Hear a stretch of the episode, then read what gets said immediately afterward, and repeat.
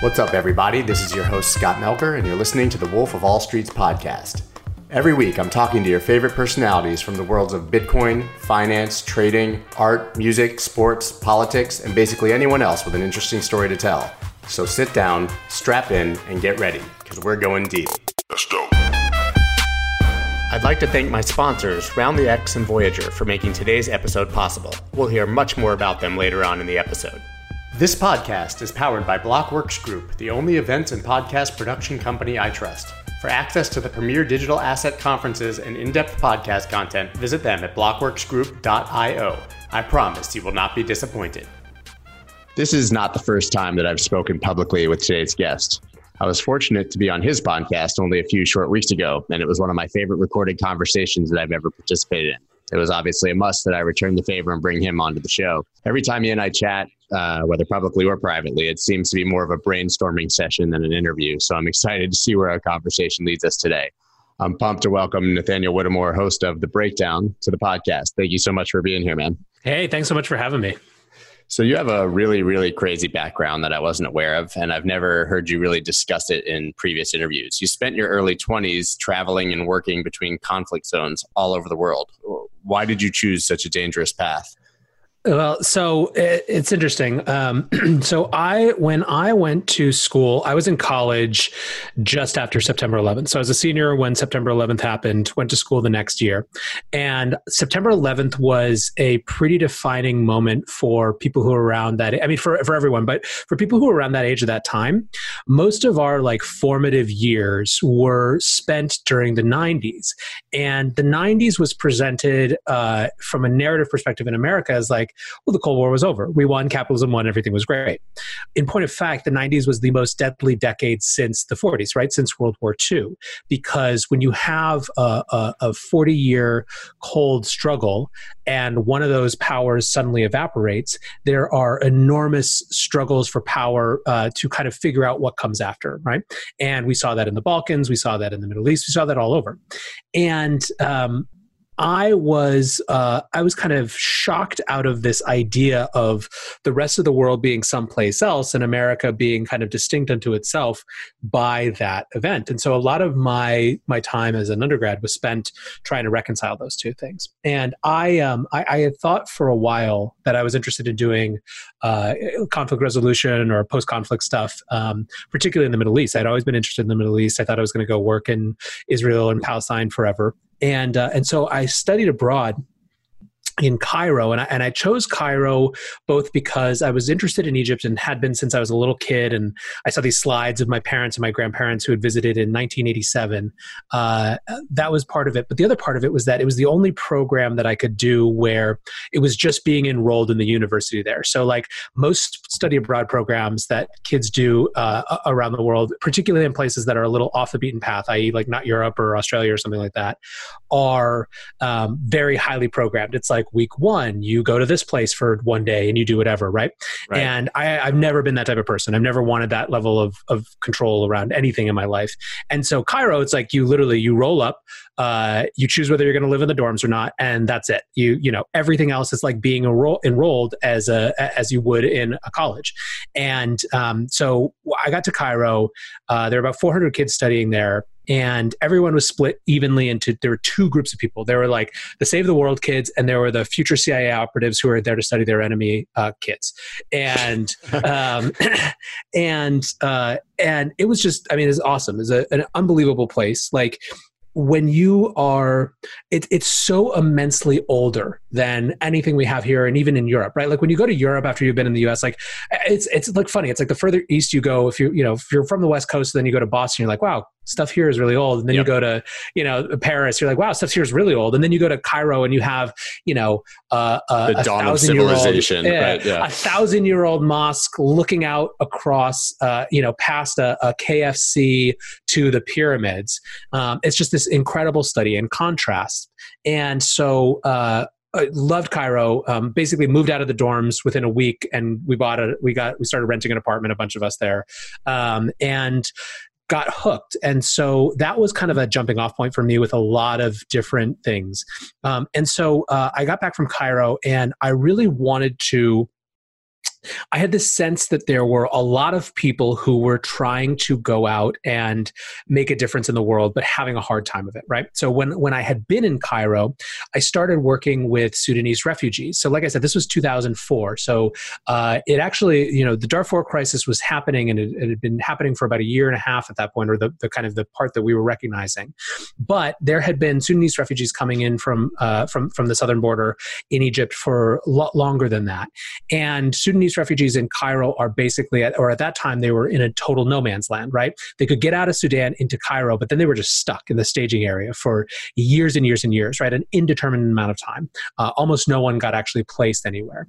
And so uh, this this church was one of the the random places uh, that that actually had programs there. And so a bunch of us decided to like start volunteering and seeing if we liked it. And it was an amazing uh, experience because you know I, I think about uh, one of the things, and this is will be a common theme, and is probably the most dominant thing that I got from everywhere I, I visited and traveled, is that human resilience is so massively more than we contemplate. And I think actually, even like you know, we have seen that in small ways through uh, through these COVID shutdowns and and the way that people have responded in, in, in certain cases and the way that communities have rallied. But uh, in that context, seeing people, I mean, literally, we would have lines around the block for 10 minutes of quick tutoring, right? Like, literally, people would wait for hours right. to get like 10 to 15 minutes to re up their language because language skills are an incredibly important part of that replacement process. They're also an important part of like, you basically can't work if you're Sudanese in Egypt, but right. if you're going to get any kind of informal em- uh, employment, that's a really important piece. And like, you see people who are willing to line up for hours to just have a, have a shot at a better life for them and their families is very very inspiring but at the same time like my feeling wasn't oh wow i did such a good thing by sitting there for two hours in between like you know hanging out in my apartment and going on like nile felucca rides i should get a pat on the back it was more like the system that these people are in is so so uh, broken by nature that the only thing that's going to change it is, is actual at kind of this systemic level. And I felt like, and I was pretty sure that there were a lot of other folks who must have must must feel like that. So I came back the next summer, and I basically started a I don't know, an early kind of media project, I guess you would call it. Like, I literally actually, uh, so it was called Just Naive Enough. That was the idea. And I basically found like 20 different people who were all going all around the world that summer uh, who were staying with or actually working with local on the ground youth driven organizations trying to make a difference. And the whole idea i mean this is this is 2005 so like we did not have like a big full internet infrastructure. I mean literally when i got to cairo and at this time we still only had like a couple dozen schools on facebook. It was not open even to all, all colleges yet. And so um, I actually like we, we, we set up some really janky uh, uh, website that we kind of hacked together ourselves. Um, at the time, there was this company called Odeo that was working on podcasting, and I emailed the CEO of Odeo uh, who's named Evan Williams, and asked if we could get some beta test codes, and, and they let us in, um, which is random. I didn't even really kind of realize the, the Twitter context. I wouldn't join Twitter for like another uh, three years. Um, Odeo is the company that birthed Twitter, basically, and uh, and so we we sent these forty kids out around the world and uh, had them kind of report back in about what they found. And for myself, I went between the Balkans, back to the Middle East, and then into East Africa, and the story story everywhere we went was exactly the same, which is that there is an entire generation raising their hand saying, We want to do something to make the world a better place, and getting just totally blocked at every turn. Uh, and it, depending on where you were, the, the blockages were different, right? There were these youth organizations in the in the Balkans who were trying desperately to break like, you know, centuries of cycles of violence from their parents' generation who couldn't get past local politics. Uh, you have uh, you know American kids in Africa who are getting there and realizing that they're like there's nothing useful that they can do right? And there's these bigger larger economic issues that they are part of a superstructure that they can't change and the frustrating thing is that all of these people when they go look to their elders, right, to, to their mentors for advice on what to do next. At least in the case of Americans, the answer was, well, why don't you go get a degree in development studies, right? Go study more, go put more into this academic system to only be frustrated again later. So that was uh, enormously frustrating for me. The idea, like I said, that you have this entire generation raising their hand saying, we want to do something, we want to do it now. And in fact, we figured out how to get ourselves in places where theoretically we might be able to do something. And the answer to them is, well, go study more right? Uh, and, and, so you can get burnt out later, which is totally, uh, totally insufficient. So, anyways, this this ended up with me uh, doing a whole bunch of stuff. I started first an event that was trying to totally reimagine the way that uh, youth engagement could happen. I spun that into a, a, grant from my university to spend the next three years uh, starting a, a, program design center at the at, at my university. I went to Northwestern, so I spent the first few years after school building this out, and the idea was to create programs programs that were uh, that that help people figure out how to change the world in a very different way. A total kind of departure from uh, from the way study abroad or volunteer abroad programs worked, and those programs ended up uh, being the the, the centerpiece uh, student initiative of a center that later would get the biggest grant in in Northwestern's history, a hundred million dollar grant from Bertie Buffett. So wow. it was a that was kind of my formative time, and and it's interesting because that process led me to meet um, Ben Rattray, who's the founder of Change.org, when Change.org was uh, just this tiny, I mean, it was literally Ben and a couple engineers and, um, and, and, an idea that the internet could be used for social impact. And working with Ben, uh, I pulled me out to San Francisco and I got sucked into tech. And, you know, for almost a decade, I was kind of uh, fell down the, the, the tech rabbit hole. And it wasn't until I kind of, we decided to move back east, my wife and I, and I, and I stepped away from tech that I realized how how fundamentally boring uh, everything that I had been doing in Silicon Valley was after kind of falling away from, you know, from change. I got into education venture, which was interesting, but then I kind of got just further into normal consumer tech. And I actually got introduced to Bitcoin then, but it was super boring. It was presented to me as like payments, like Square or something, right? Right. And, uh, and it really wasn't until I, I fully escaped that and was reflecting on this kind of this origination for me and these, these pieces of myself that I had kind of gotten distracted from and recontextualized Bitcoin in some of those larger systemic questions, that's what triggered me to get back into it and pulled me all the way in. So it's a very long-winded story, and I, you know, I actually have I was I've been thinking a lot about how many different how many lessons I learned from that time spent in those places that are uh, far more instrumental to how I perceive the world than almost anything that I did in Silicon Valley. Do you think a large part of that is being an American? We obviously have a normalcy bias here. Um, you touched on the 90s, right? Everybody thought that the 90s were such an amazing time in America because we were American and we don't really pay as much attention to the rest of the world or what's happening. It's one of those things where it's happening over there and it's not happening here. So it's basically not happening at all, right? Um, and so, you know, as an American, I think that we have this sort of view that's been ingrained in us from from our youth that greatest country on earth, the place everybody comes for freedom. And I don't think that we understand the impact of that thinking and our own policies on these foreign places. So, is a lot of what you experience in those places? Do you think it was because of your American mentality that that was kind of shattered, or do you think it was because of American policies and, and the way that you know foreign countries interact with America that it was so eye opening for you? I don't know. It's really interesting. Like this question of American exceptionalism is a much harder one than it at first seems, right? You have uh, a kind of easy dialectic between those who accept it blindly and those who um, those who want to reject it out of hand, right? Because if the people that are saying this are the people that I don't like, it must not be true.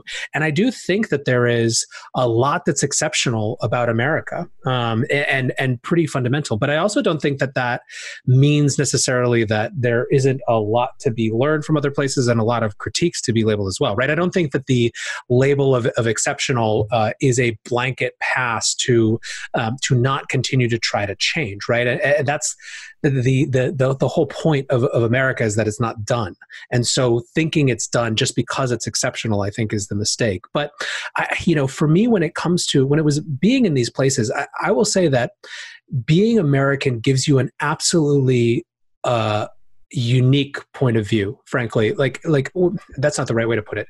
It gives you unbelievable uh, unbelievably privileged access. And so I'll use Israel and, and the Palestinian territories as an example. In Israel and Palestine, if you're there, everyone assumes that you're on their side. If you, especially if you can speak Arabic, right? So, and I had been studying Arabic for three years. I was I'm terrible now, but I was I was decent then, right? I wasn't good, but I like could have a little mini conversation. And so, uh, you know, if you're an American who speaks a little Arabic, your ability, and this again, your ability was it's different now. I haven't been there in a very long time, but I could kind of move unfettered between these two places, right? I could go through checkpoints and go back and forth. And if you're uh, an American in Israel, it's like one of our strongest allies. People are going to assume you're on their side. And if you go to the Palestinian territories and you speak a little Arabic, like, well, what the hell are you doing here if you're not on their side, right? Uh, like, at least to some extent and I, and I think that that like was something that I was very aware that uh, that it was a privilege to uh, to to be able to have and and and um, have so many people be willing to engage with me as though uh, uh in sincere terms, right? And uh, and that was something that I, I was really conscientious about taking full advantage of just to to learn. Did you ever find yourself in legit, legit legitimate danger in those situations? Uh, well, legitimate danger is a really hard it's a counterfactual, right? So my answer is no, but the the the thing that you don't know is who doesn't like that you're there. So when I was in the Palestinian territories, we were spending a bunch of time with the you know civil society organizations, quote unquote.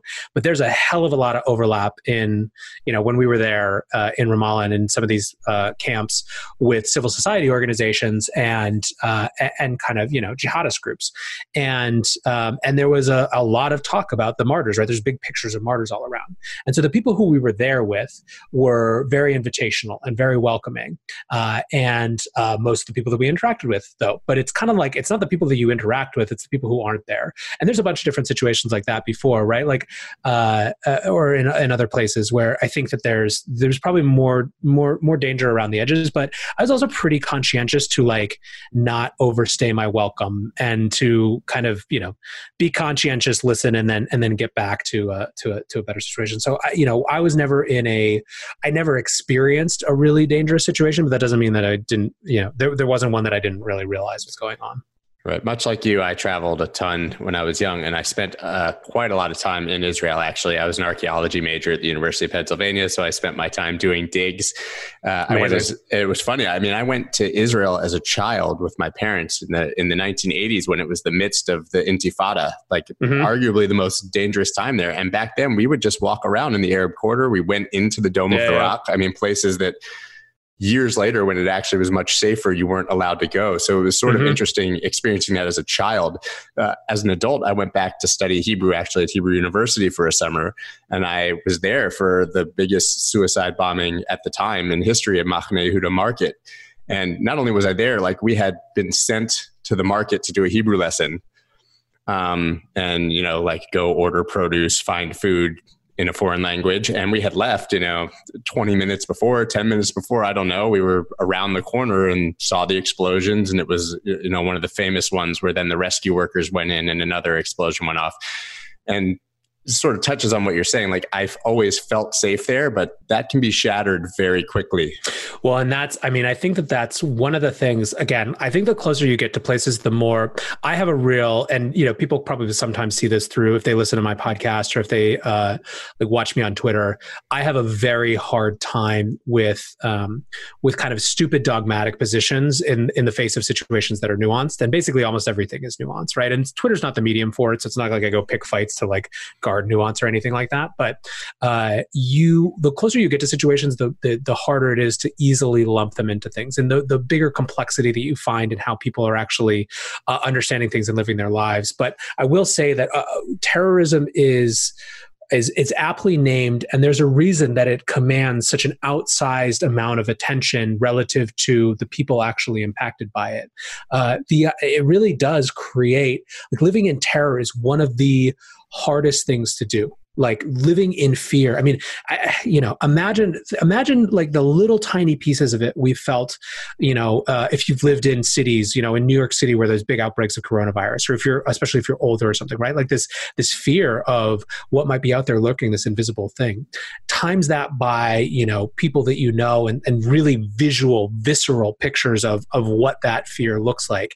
Terrorism is a, is is hugely effective at eliciting the response that it wants, uh, which is an outsized sense of the threat of of of a of a group that's committing it. So, you know, I, we were lucky when I was mostly in Cairo it had been the longest period without kind of any any real violence for a very long time. But after I stopped going, there were a couple bombings in uh, in the Khan Khalili, which is kind of the main the main market, the main tourist market that everyone loves. And I mean, it's it's not just the tourist market. It starts with the tourist market, but it's this amazing sprawling labyrinth where Naguib Mahfouz wrote uh, Midaq Alley and, and all these things, these books that are you know known wide. There's a there's a cafe called Al Fishawi that's been continuously open for like 250 years years. And by mm-hmm. continuously open, I don't mean like like it's been around for 250 years. I mean, it's like one or two exceptions, it's literally never closed. Yeah. There has never been a time that you couldn't roll up to it and get uh, get you know your your coffee or your chai. So,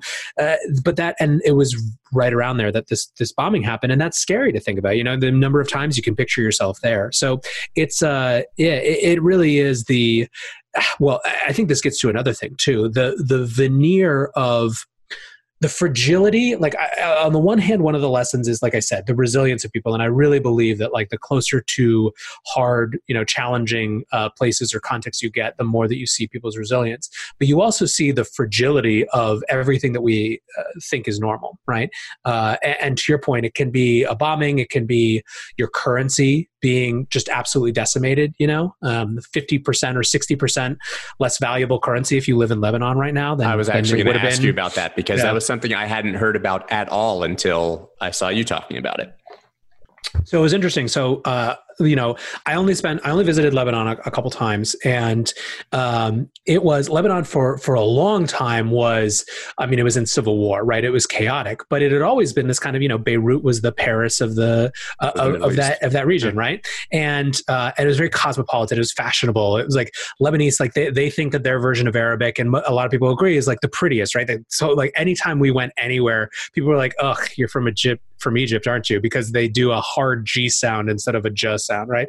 So there's all these things that like Lebanon really prides itself on culturally, right? But it and after the the war finally ended, it had pegged its currency, and uh, since 1997, it had been on this basically 1,500 Lebanese pounds to the U.S. dollar. And the reason it was able to maintain that was that it was the banking it was a banking center for that whole region. So they could basically continuously bring in more money. The banking sector, I think, was something like 3x the rest of GDP. It's huge, huge. But over the last couple of years, because there has been increasing regional violence with what's happening in Syria, and because of just other larger kind of structural changes, uh, the relationship with Saudi Arabia has been compromised in a big way that money hasn't been coming in. And so the banking sector has been slipping, the, the, the, peg has been breaking, and this really started to crescendo last year.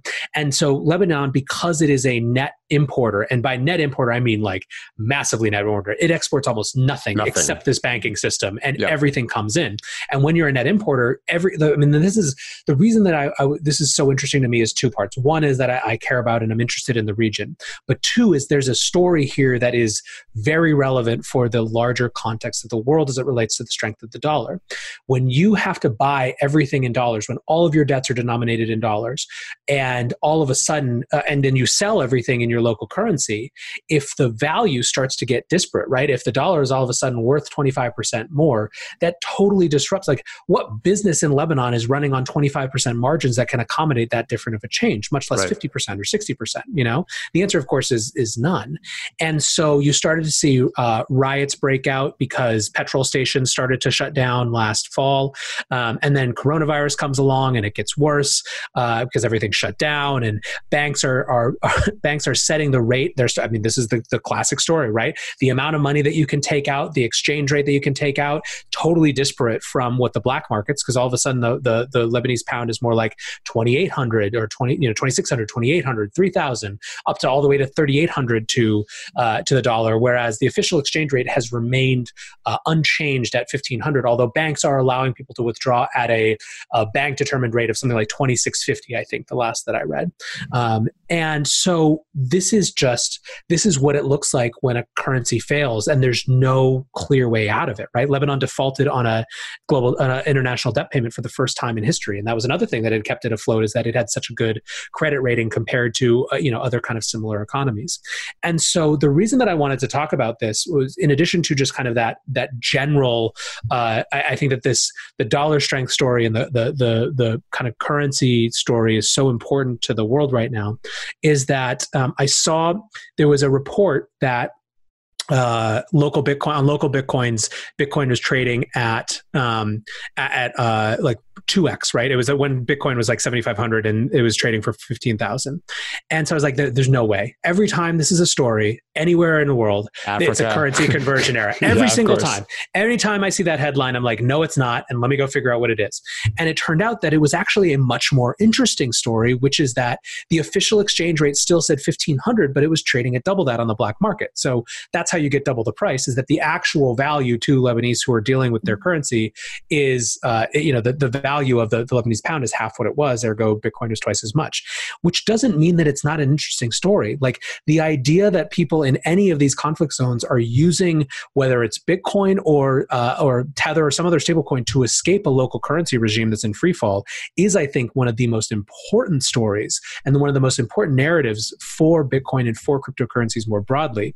But we do ourselves a disservice when we tell the the, the clickbait story because it gets it gets around the actual interesting thing. It makes just seem like a stupid aberration, which it wasn't. Well, I mean, we've been seeing it in Venezuela for years. Um, you know, that's a com- country where people literally survive on fifty to hundred dollars worth of Bitcoin, you know, a month if they can get it. I actually read recently that now the price of eggs, because obviously price fixing, as you said, is higher than the average monthly wage. Yeah. Which I mean, it's it's just absurd. So I mean, obviously we have these spots all over the world where we can see the Bitcoin use case playing out. But let's talk about if that could happen on a grander scale. Uh, what are your thoughts on you know uh, you you touched on the dollar strength obviously but the bitcoin maximalist theory has always been that the dollar hyperinflates it fails and here we are with, with our beloved Bitcoin. Roundlyx.com is one of my favorite companies in the entire crypto space. What they do is they take all your small purchases and they round them up to the nearest dollar and invest that money into any of 25 crypto assets of your choice. They integrate with your favorite exchanges so that you can round up into different assets all at the same time. And they do this all without ever holding any of your Bitcoin. This is by far the best way to dollar cost average into Bitcoin. You'll never even notice that the money has gone from your account, and you'll look up one day and hopefully you'll have made thousands and thousands of dollars on crypto. Go to roundlyx.com and use the promo code WOLF for $4 of free Bitcoin after making your first roundup or purchase. That's R O U N D L Y X.com and code WOLF for $4 of free Bitcoin. Are you sick of paying ridiculous fees to trade crypto? It's time you try Voyager. It's hands down my favorite place to buy and trade crypto, and it's 100% commission free. Voyager gives you easy access to more than 30 top crypto assets, and you can instantly transfer cash from your bank account so you never miss a trading opportunity. Even better, you can now automatically earn interest on your crypto holdings. Currently, they're offering 5% interest on Bitcoin and 6% on USDC. Yes, you heard that correctly 6%. And there are no limits or lockups, which means your funds always stay liquid. Find out why so many people are making the switch to Voyager. Visit investvoyager.com or search for Voyager on the iTunes or Google Play Store and get $25 in free Bitcoin when you use the promo code SCOTT25. That's investvoyager.com, promo code SCOTT25 for $25 in free Bitcoin and start trading today. I think that the um, I well, one, it'll again surprise no one. I think it's more nuanced than that. Uh, I think that we are in a a paradigm that is without precedent in terms of the strength of the dollar relative to everything else, and that is that is just so unique. I mean, so uh, let's actually go to a complete opposite reference point from from currency crisis in Lebanon. Let's talk about Buffett on Saturday night. Mm-hmm. Buffett was talking about central bank action, and now Buffett is as in this. Buffett is the fucking system. Excuse yep. me, but like he no, is absolutely. the system to to yeah. a huge degree, and so he supports. He you know he was lauding Powell for for this aggressive action, right? And and hold, hold aside whatever you think about that. He was kind of talking a little bit later about. Uh, about the Fed action going on more broadly. And he called it the most interesting economic experiment we'd ever seen. Basically, how much we can print without creating inflation, how much we can borrow against ourselves without creating inflation. He even said the trick is to borrow in your own currency. And there is, we are testing this thesis that you can just do this unlimitedly. But the crazy thing is, it's like, and, and we've been doing a, a, a, a basically a mini podcast series on this in conjunction with with um, Consensus Distributed CoinDesk's event, which is happening next week, about the battle for the future of money. And uh, and it's crazy because you start to dig into this, and it's like, well, what the hell else are people going to move into, right? Like, are they going to move over into the yen? No, Japan, the Bank of Japan pioneered what we're doing right now, right? Like, this has been their strategy forever. No one wants to move into the yen. Are we going to move into the euro? No, the euro is an absolute chaos. If it comes out of this without breaking up, it's a euro it's a, could it's a fail, right? I mean, yeah, uh, legitimately. Like, like, if it, are we going to go to the the the yuan well that's certainly the narrative that china wants that's part of why they're pushing so hard on their digital currency but right now the preponderance, the absolute vast majority of that currency is used inside of China. What's more, there was just a report uh, that was presented to the CCP from internal an internal report that was reported later by Reuters that confidence or, or kind of anti-Chinese sentiment is as high as it's ever been since since Tiananmen because of the handling of uh, of the of the virus. The CCP has never been on more fragile ground. So you have this like very fragile environment, right? Which is to say nothing of kind of Peter Zeihan Zeihan, who's a, an amazing thinker. He's a geopolitical strategist. He wrote a book called Disunited Nations. He was on the podcast a couple weeks ago. His thesis is basically that America has been withdrawing from the world, the unipolar order that it created in the wake of World War, uh, in the wake of the Cold War, ever since the Cold War ended. And as that happens, we're going to see a return to you kind of have to have like to, to regionalism, right? To a multipolar world in which you actually are battling for uh, for the means of production. You're actually battling for who has food production. And in his estimation, the countries that are suited to do well in that world are not the necessarily the ones you would expect. Uh, uh, there are there are places that have you know strongly defensible borders and rich agricultural territory in between and easy uh, water access and you know competent militaries basically. And uh, and and China ranks very low in his estimation on on a lot of those pieces particularly because it has a hard time feeding itself. So the, the point of all this is is that you have on the one hand this system which is really very difficult for the world the the dollar being the only thing. But on the other hand you have nothing there to pick it up. And so I do think in that context, uh, you're going to see a lot, a lot, a lot more people hedge into something like Bitcoin. It is going to seem uh, progressively less crazy every month that goes by. But I don't think that you're going to see some immediate shift to a, a, a hyper Bitcoinized world. I think that you're going to see one, a lot of what we're seeing right now, which is a massive expansion of the kind of digital synthetic dollar space, right? Getting a theoretical exposure, or kind of synthetic exposure exposure to US dollars in places where you couldn't uh, otherwise. So you can kind of maybe deal with your debts in them.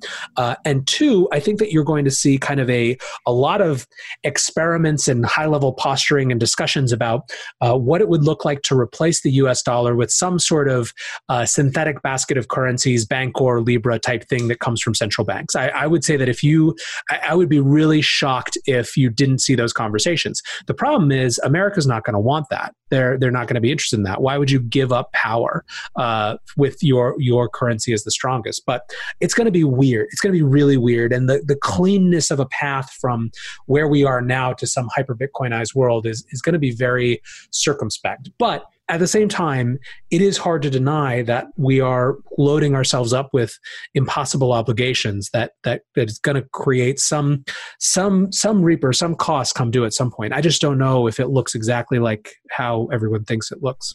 Well, it's interesting that you touched on Buffett, obviously, and he was definitely applauding the efforts of the Fed, but he's still in cash. Yeah. So, what does that really say to you? Well, that's, I mean, that's the reason I, I actually um, liked isn't the right word. I appreciated Buffett's posture. I appreciate the fact he's one of the only people that I think we've seen of influence basically do the closest thing he could to throwing up his hands and saying, I have no goddamn idea. And right. no one else does either. Someone to you admit know? it. Yeah, like like really like no one else admits it. Everyone else is still talking about like V-shaped recoveries and and like we just have no idea like the way that these things are interacting. Like part of what makes markets such a a, a fickle and fascinating mistress is that just when you think you have every input right and you've plugged it all into your your algorithmic calculator of what's going to happen next or your narrative calculator of what's going to happen next, something else happens that's totally different that you totally didn't expect, and it's a butterfly effect that changes everything, right? And so like the the podcast that I did today actually was uh, basically I called it um, uh, like taking stock of the carnage or something like that. And I, I, was I'm going through kind of industry by industry to look at where things are, and some things are playing out exactly like what you expect in the, uh, you know, for example, in the um, you know uh, hospitality, the travel, right. the tourism travel, industry, those airlines, cruises, decimate, you know, they're right. absolutely destroyed, right? Uh, whereas in the residential real estate market, prices are still higher, right? Like it's and and so you're like, what the? And they're actually like sensible reasons, but it feels like something that can't hold. So seven percent uh, increase this week uh, yeah. in, in mortgage applications. So yeah, that and, means people are buying.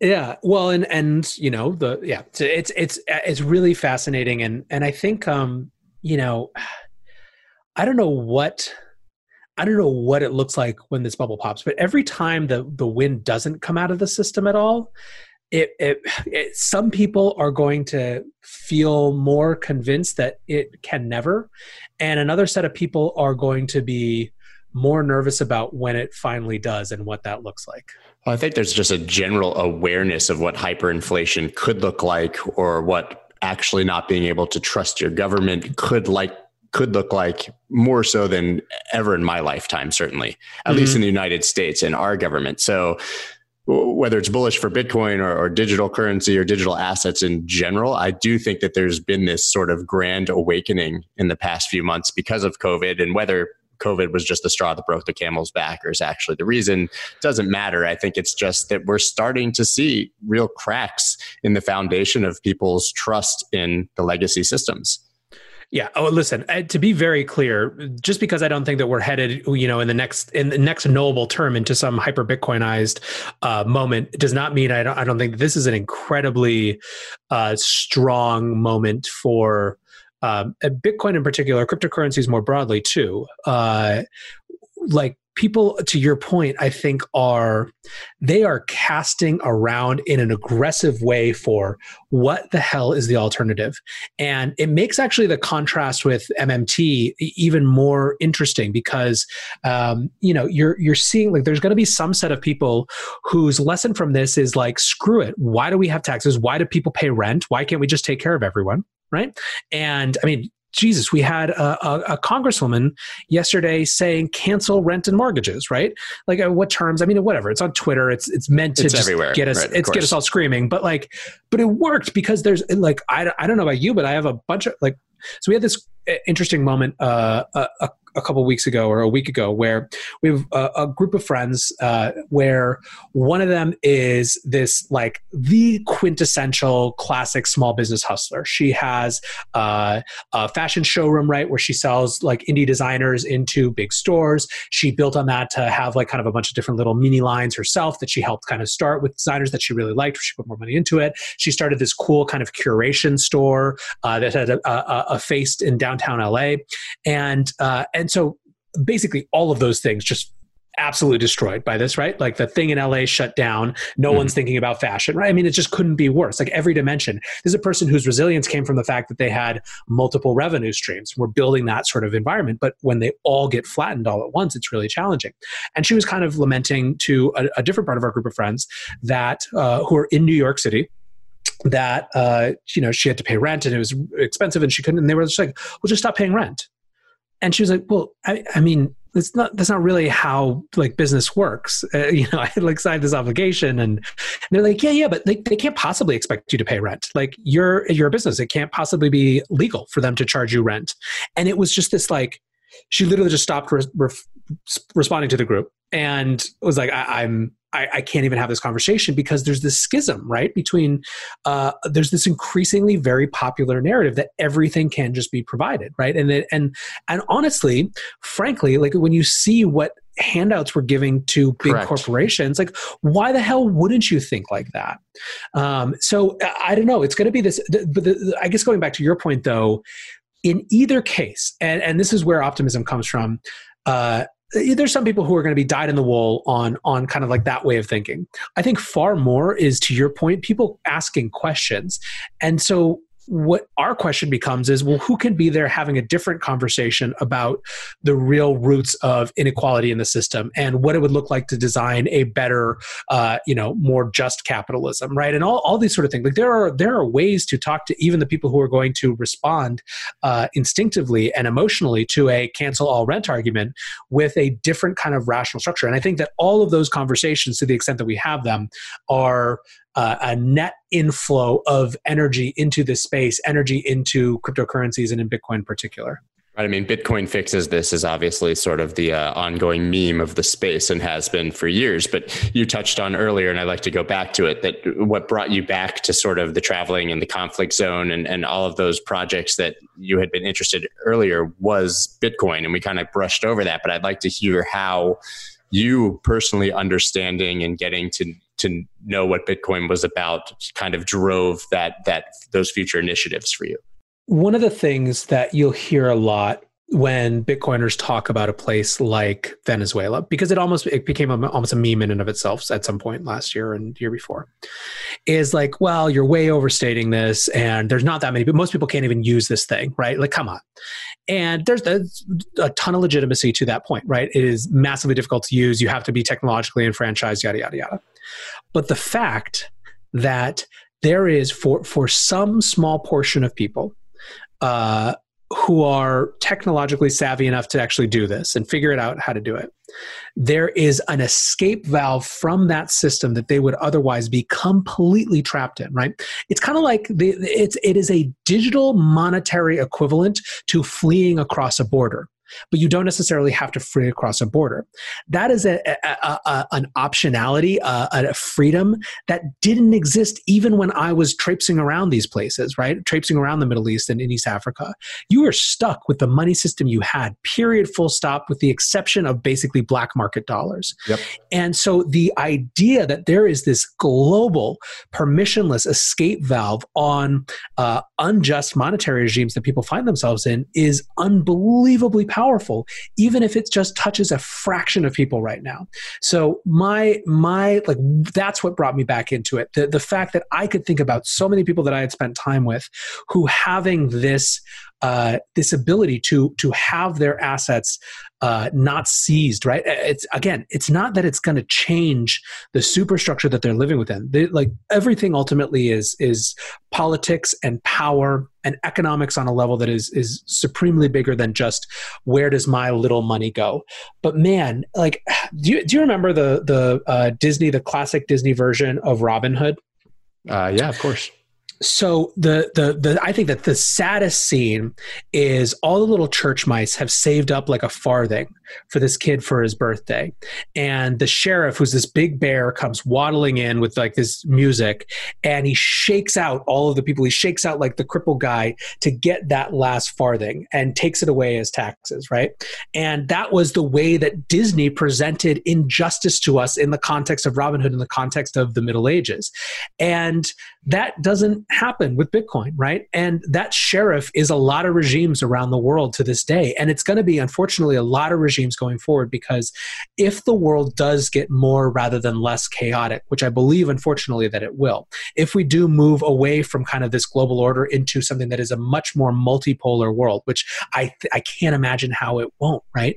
Uh, you're going to see power vacuums happen. And in power vacuums, rush strong men and women, and conflict, and violence, and uh, authoritarianism and control. It is just the way the world works. It goes through periods of relative calm and then relative uh, strife and chaos. And it's hard to imagine as we kind of dismantle this this this order that has been dictated primarily by an American security blanket for the last 40 years, that we're not going to see a lot of that. So having that start, having that painful process start with at least some valve to escape those inevitable systems is uh, is immensely powerful and and uh, a point of optimism in what I think is there's a lot of room for pessimism around.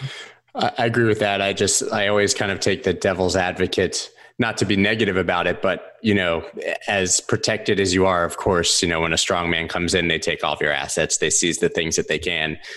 If someone says to you, your Bitcoin or your life, what's your answer? Yeah, I mean, I, I don't think that you're wrong. I think that it like having this kind of base sense is not an excuse to then not take it farther and ask those types of questions. Um, I think it's a uh, it's a starting point, right? Um, I mean, getting to that specifically is that's a whole whole different conversation i think but i i, I my my my gut says that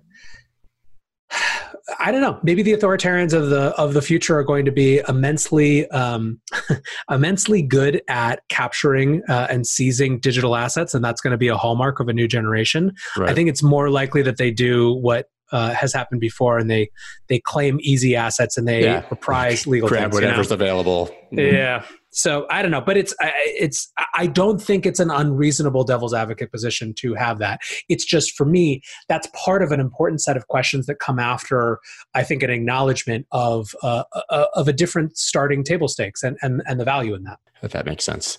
Um, so to, to pivot slightly, obviously mm-hmm. we're all sitting around constantly. Uh, you and I both, I think, are somewhat content machines. Uh, to some degree, it's what we do and yeah. it's what we do all the time. But I mean, you put out a podcast. Is it daily? I mean, is mm-hmm. that uh, how do you? And you have a newsletter and and all these things. How do how do you manage that, especially in the context of being at home and parenting and, and doing those things? Well, from a, I mean, from a life standpoint, we kind of set our life up to be pretty like quarantine already. Um, I mean, there's like, you know, I, I worked from home and and we kind of designed our life like this for forever. Um, also, we have an 18 month old, which right, is different, different because it's we, it's they are they're still young. They're not old. She's not old enough to entertain herself per se, um, but she is uh, old enough to do things and uh, and like be engaged and, and, engage herself even if you have to be around but not old enough to need to have stupid school lessons and things like that right so so right. we didn't we didn't all of a sudden have the new added burden of uh, of a school schedule so for for for you and for all the other parents who are all of a sudden having to become teachers too i i, I feel a lot of uh, a lot of sympathy and admiration well, luckily for. my daughter's still only five so it's i think we're in that crossroads in between where it would be like full on lesson plans but we still do have to teach her something. Yeah, exactly, exactly. Um, so so that's part of it. I mean, for for me, like I I like producing content. Um, I mean, it's something that I do. I do it for clients on on top of the the stuff that comes out publicly, right? I right. think just uh, especially in these moments, content is the way that you uh, engage with people and start conversations. I think actually, for me, in a lot of ways um as weird as it sounds like i've always kind of felt like i was better better suited to hard times than to easy times. And like these types of conversations are much more interesting and feel much more important to me than like the type of stuff we talk about when everything's going great. And that's not that i, I root for it because i don't in any way. I, I, I think that i think that people have a real um underappreciation for uh, for kind of time for leisure and reflection and contemplation, even if I'm not the type of person who's um, well suited to that. But you know, I, I, don't know. Like to your point before, like people are actually having this type of conversation, right? Like there'll be some portion of people who turn on this podcast and are like, oh, well, you guys aren't really talking about crypto and I don't really care about Kairos, so I'm not going to listen. There's going to be a whole hell of a lot of other people who are like, yeah, let's do this conversation. Let's actually dig into the Middle East and what that means and all this sort of stuff. And, you know, I guess I, I, I when I get affirmation of that, it makes me want to do more, right? So the, the Lebanon podcast that I did last week, I've never had, I mean, in terms of like how many downloads it got, it's, it's doing good, but not as, as great as like, you know, some of, some of my uh, higher, higher kind of interviews. Uh, but I have had more people on that episode than any other episode I've ever done, uh, DM me, email me, whatever. Get in touch with me and say something to the effect of, "I never would have thought that situation was a interesting to me or b mattered to me," and I listened and I felt like I learned something, and it totally does, and it did matter to me, and that I think is uh, that's that's like fuel for for so many more types of things, you know. Yeah, I, have you found that? Um, well, I mean, you somewhat answered it. Obviously, there's more inspiration and, and more to talk about in, in, in this scenario, certainly. Mm-hmm. But have you found that your podcast and newsletter have grown as a result of this situation? Yeah, yeah. I mean, pretty pretty significantly. I, I think so. When I I always kind of had this uh, intention of um, uh, of doing this broader like for me bitcoin is a gateway to thinking about for people right? For thinking about broader uh, economic and power systems right? It's a gateway for thinking about how the world is changing and how we want to exert agency over that process or how we want to try to claim agency over that process.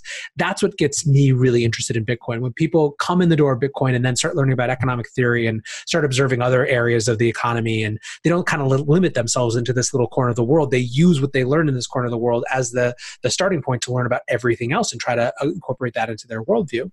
And so I always kind of wanted the podcast to be about the world, but with kind of a, a Bitcoin jumping off point or a Bitcoin lens. And when COVID hit, I just I I stopped. I, I didn't even think basically about like waiting to uh, waiting for some point to make that transition. I just started to do. It. I just started having yeah, people on. Mm-hmm. Yeah, like who who who I wanted to have on. I had you come on and we talked about we talked about Bitcoin a little bit. We talked about markets, right? We talked about the the, the larger uh, kind of uh, fragility of, of, markets and why this was. And a, interestingly, you know, I don't think at that time either of us would have seen the the bounce and response that has happened since then. Actually, looking back and thinking about what we spoke mm-hmm. about. No, I mean we hadn't. I mean that was like. I don't know, six weeks ago maybe we or something like that. and and uh, yeah, I mean, what what hadn't like a, we hadn't had the Fed response yet. The, we'd had like these, we had a baby interest cut, right? I think at that time we'd had the first interest rate cut, which more or less just served to, actually, we hadn't even had that because it was, I remember because it was the Friday after February 24th, I interviewed Caitlin Long. It was the first day that the market reacted at all, which was just insane, right? Like that Monday was the first day that we saw any sort of uh, bump down. Talked to you that uh, it was Thursday night, but we, we put it out right. on Friday. It was so early. And, yeah. and that was before Fed action. A week later, you had the emergency meeting, or I guess maybe it was that weekend because February short. So it was that weekend. They had the emergency meeting on Sunday night, and the next day they announced a, a, a 50 basis point rate cut, right? right? And all of that served to do was to tell the market that this wasn't something that was just going to go away. So it scared the crap out of them more, and we kind of saw it sink further and further. So that's how long ago this was. This was way before, you know, we, this was before Black Friday with Bit or Black Thursday with Bitcoin. Yeah. It was before the crash down. It was before the rip up. And so one of the things that was, I mean, it's interesting now how obvious the the narrative like the significance of the halving this moment of a supply reduction happening at the same time as this massive uh, uh, stimulus is happening when it comes to fiat money and just proclamations of unlimited cash and infinite cash. It is so obvious now in retrospect that that is the narrative that is making sense to people or triggering people's interest. But literally, we were at the beginning of a three week debate where where we talking about like, is it still digital gold? Is it a store of value or whatever, right? And um, it, it's, I mean, I don't know. It's it's it's one of those cliche quotes, but uh, you know, the decades there there are are years that can be mm-hmm. minutes and or, you know whatever. Like I, I forget the exact quote. Uh, decades that happen in in in weeks. You know, right? Uh, and we are definitely in a moment where we are living through decades in a matter of weeks. Yeah, it's uh, what a time to be alive, as they say, right? Um, you know, going back to helicopter money, it's funny you were talking about canceling rent and, and all these things and then obviously the republican response was why not cancel taxes i think was the sort of joke that ted cruz made um, which shows obviously how bipolar bipolar and irrational both sides are but you touched on i mean when you see these corporate bailouts and you see what's happening uh, obviously why pay rent? Why do any of these things? But I think you can even go deeper than that and look at the individual. When they're sending you money, and you know they're saying hey listen we're going to print money forever here's your first check you might get another one soon apply for this i mean why would anyone feel like they need to pay anything ever again. I mean, Justin Sun just received a $2 million uh, stimulus. I, you know, I, just, I just don't see why uh, I can't blame people as irrational as it is, like for wanting their piece of it, I guess. No, I think it's a deeply human behavior. I mean, even like, here's a, a contrarian opinion, but like, Tron has an office in San Francisco, right? Like, of course they're going to apply for that. One, Tron yeah. is a absolute goddamn vacuum. If there's money on the table, you can count on that organization to to scoop it up. Which, by the way, is a big notch in their cap for a lot of the people who are holding on to that token. Like yep. we can debate that all the time, and and that's not necessarily what I'm kind of around here for but that's just i mean it's very consistent you know? And i think that it reinforces your point which is like of course in these moments where once you open the floodgate it's like well everyone wants to stand yeah. up to it you know? Like what you're you're basically asking people to stand on principle and turn away from resources which is nuts. That's like that's counter to Correct. people's interests. The problem is that the problem is not that people are going to respond to the incentive the problem is the incentive. Yeah I, th- that's true. And i just wonder how much more they'll be able to print when uh, when Warren Buffett will buy and when those things will happen. But I guess uh, that all remains to be seen in the coming weeks and months. I mean, I'm sure I, you you share this sentiment with me that this ain't over.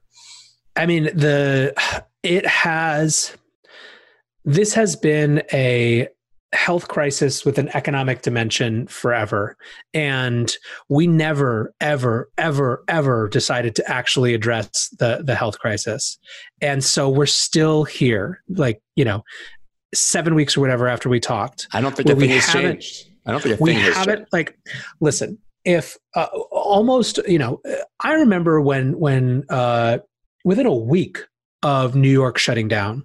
Cuomo was already talking about how maybe if they had better information or they had been able to react earlier, like or everyone had been able to react earlier, they wouldn't have had to have such a, an aggressive, all-out policy of all, everyone shut down. Right? That it was heavy-handed, but it was because it was we were late to the party well, we never addressed the problems that made us late to the party in the first place, which is denialism about things, which is, I mean, more specifically, is uh, is access to testing, right, and, and to processes for following up on that testing. Like we still haven't addressed these things, and so we're basically now opening up parts of the economy with no new information, nothing better, right? It wasn't that like uh, the, the, the those states that are opening up got a bunch of new studies and are like, oh, the infection rate's lower than we thought. They so you know, they yeah, bored. we got yeah. It, it's just like it was if you're going to do that like at least have the conviction to start with that policy from the beginning you know? It's just a, it's so stupid uh, and uh, the frustrating thing is that there are are big part well one uh, we still very clearly have no idea what the hell this disease actually does to people because it is just eh, you know every week uh, there is new impacts. It seems like it may you know we thought it was just going to be respiratory pre-existing respiratory conditions. That was what people were worried about before. Now it seems much more likely that it has to do with blood clotting and uh, issues yeah, relating to obesity and diabetes like yeah. like and from from someone who like every person in my family who's died of not natural consequences has died of blood clotting and strokes that makes me freak the hell out, you know? Of course. So so there's there's there's that whole dimension, but there's also like if we we are I, am not saying I'm not kind of out here blanket arguing for just uh, continuous shutdowns because I don't think that's a, a, sophisticated approach. But what we run the risk of if we open up stupid, which is what seems to me to be happening, is that you'll have scenarios where some industries, the, the second time is even worse, right? If you think it's going to be hard to get people to go back to concerts and movies now, oh, wait yeah. till they've been told that it's safe again after being locked down, and then outbreaks happening you know? And and maybe that won't happen. Maybe that'll be good. Like fine. Like if if if everything opens up and it's fine great. Like i, I would rather be of course uh, that'd be uh, amazing. wrong you know and, and and eat crow. But it's i just think that from the beginning it's been uh a, a stupid, uh, stupid policy in uninformed that wasn't willing to react to new information in any way and didn't want to address actual core problems. Like, look, everything like we have a, a, a very bad medical system when it comes to how laborious, cumbersome, bureaucratic, and stupid it is. But when it comes to actually care in person, in terms of the training and quality of our our nurses, the quality of equipment in most places when we can get it, it's amazing we could deal with this as a society if we did the very obvious things that we need to do right this doesn't have to be this all or nothing disruptive thing but like we we not willing to actually do what it takes and just get the fucking tests man yeah i mean we've just kicked the can down the road and it's so frustrating to still be sitting here in my house, you know, eight weeks later, and there's zero clarity on anything. But you know, that could be a, uh, entire podcast yeah. on its own, unfortunately. So I want uh, to give people a, uh, the opportunity to follow you and follow up with everything that you're doing after this. So where can they find you? Uh, I am I'm at NLW on basically every network ever invented, but Twitter's the one where I spend most of my time. Friendster. Yeah, probably. I actually I, I definitely had a Friendster account, but I don't think I was NLW. It's probably Friend. like probably like MEHC SXE or something, main hardcore straight edge from when I was growing up. Oh, were you straight edge? I was straight edge in high X's school. X's on the hands and everything. X's on the hands, yeah. But it was like I was in high school, so like I'm not supposed to drink that. Nothing anyways. in high school counts. yeah, exactly. Oh my god, I would hate for anyone to judge me. Uh, I've I've made a, a, concerted effort to eliminate anyone who ever knew me in high school, so that the, no stories will possibly come out. I think we should all probably do that. Yeah. Well, thank you, man, so much. I really uh, appreciate your time and look forward to uh, us talking again um, I think that uh, things are going to develop one way or another, and, and there's going to be a lot to discuss. Listen, I, you know, the hard times make for uh, strong people, and and I do think, like I said before, I, I think that resi- the the resilience of the even the average person is so much higher uh, than they think, and the resilience of communities is so much higher than they think. Like, there's so much to be frustrated about right now, but I'm I'm not down on things. I just think that we need to have a clear eyed understanding of where they are and what we do next. Well, your optimism is infectious. Hopefully, it'll uh, carry me through at least another day or two. Thank on. you again, man. Cheers. Thanks for having me. Let's go. Hey, everyone. Thanks for listening. New episodes go live every Tuesday at 7 a.m. Eastern Standard Time. Links to our Apple and Spotify channels are in the show notes. You can also follow me on Twitter at Scott Melker to continue the conversation. See you next week.